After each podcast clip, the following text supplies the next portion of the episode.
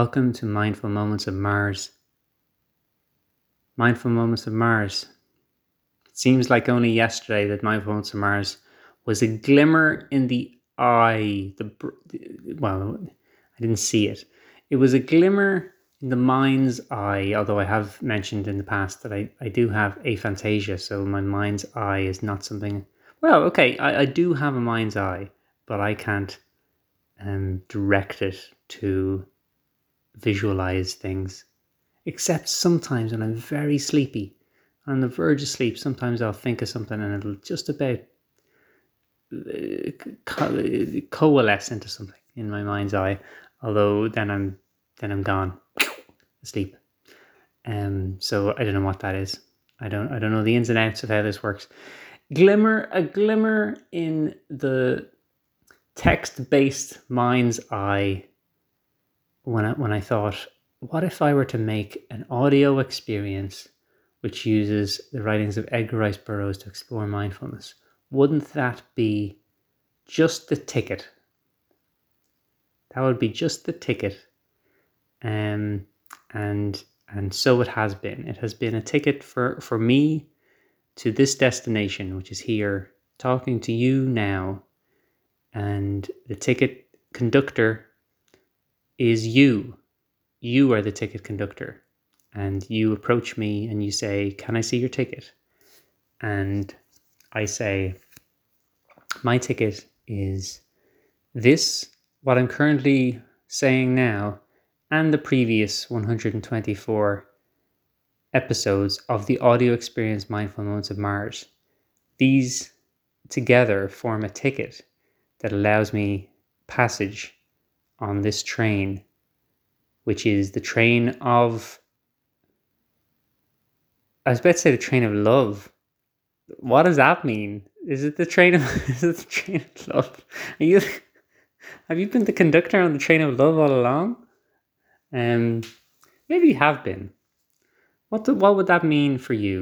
Do you feel like that's a good thing to discover now, after all these days, weeks, months, or years, that you all along have been the conductor on the train of love, punching people's tickets, saying to them, "Welcome, enjoy your stay on the train. The next station is Loveville." It's just a little loop. The train is just a little loop that just stops in Loveville all the time. Loveville maybe it's like Disneyland. It's got different areas and the train goes around and you can get off and go to like the cowboy part of Loveville, or like the future part of Loveville, or the Aladdin inspired part. What else have they got? They probably got more than when I was last there. Cowboy Loveville. Are you ready to get out at the station? It's the rootinest, tootinest, lovingest place that there's ever been. And that is the intro to this episode of Mindfulness Mars. Let's get back to the story. Tara of Helium has just been kind of hypnotized or controlled psychically by Lud, and she has made him crawl into a little hole. It's a bad scene for her. Lud is probably feeling quite... what's the word when you say you can do something and you do it? I don't know. He followed through on his promise anyway. So, the opening was but barely large enough to admit her. Upon the opposite side, she found herself in a small chamber. Before her squatted Lud. Against the opposite wall lay a large and beautiful male Rikor. He was without harness or other trappings. "You see now," said Lud, "the futility of revolt." The words seemed to release her momentarily from the spell. Quickly, she turned away her eyes. "Look at me," commanded Lud.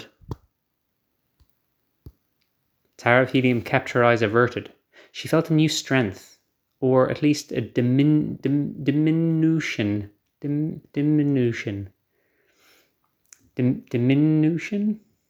I feel like I'm not saying that right. Okay, give me another few tries of this. Diminution. I feel like there should be an A. Diminuation. No, there's no A. Diminution. Is that right? I feel like it'd be hard for Lud to psychically control me because I would just get distracted by some unimportant aspect of what's going on. At least a diminution of the creature's power over her. Had she stumbled upon the secret of its uncanny domination over her will, she dared not hope. With eyes averted, she turned toward the aperture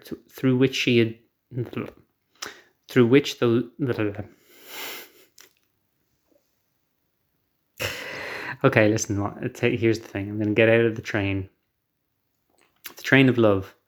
I haven't been on board very long today, but I see that we're pulling into Aladdin-inspired area, for lack of a better term. I don't know how to describe it.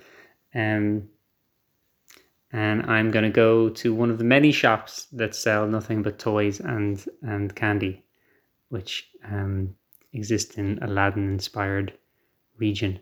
Adventureland? Is that what they called it? Might be. But in Loveville, it's called Aladdin-inspired Loveville. And here is where you can take a magic carpet ride, which also goes in a circle around Loveville. It's kind of a competing concern. So maybe you're probably quite stressed out by this because people arrive in Loveville. They're like, what's there to do in Loveville? Well, you can travel around it in a circle. Oh, okay.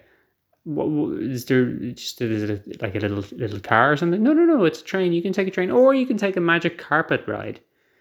People are probably going to opt for the magic carpet ride unless they're scared of being on a platform with no walls flying through the sky, which I think I would be. So I might opt for the train. I already have. That was the lesson at the beginning of this episode, is that we have always been on this train together, the love train. Love, listen, I'm not trying to romance you. love. There's lots of different forms of love. The Greeks. Remember the Greeks? The Greeks were in the caves. Were they in a cave? Was it just a shadow? They couldn't tell. They didn't know. They were trying to work it out. Also, they didn't know about decimals. Well, no, they did, but not all of them. They kept skipping over irrational numbers.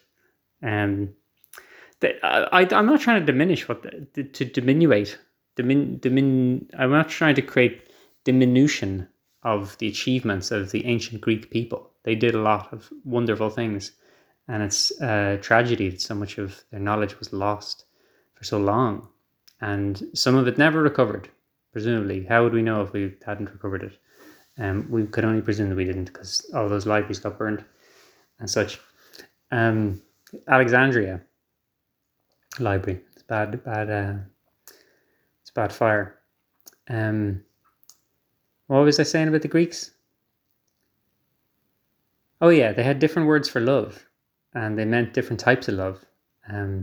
So when I say Loveville, I'm not necessarily saying that everyone's like, it's all romance, wall-to-wall romance in Loveville. Sometimes it's just the romance between two good friends. No, that's not the word. The love between two good friends, or the love between a human and a creature that's non-human that they're friendly with.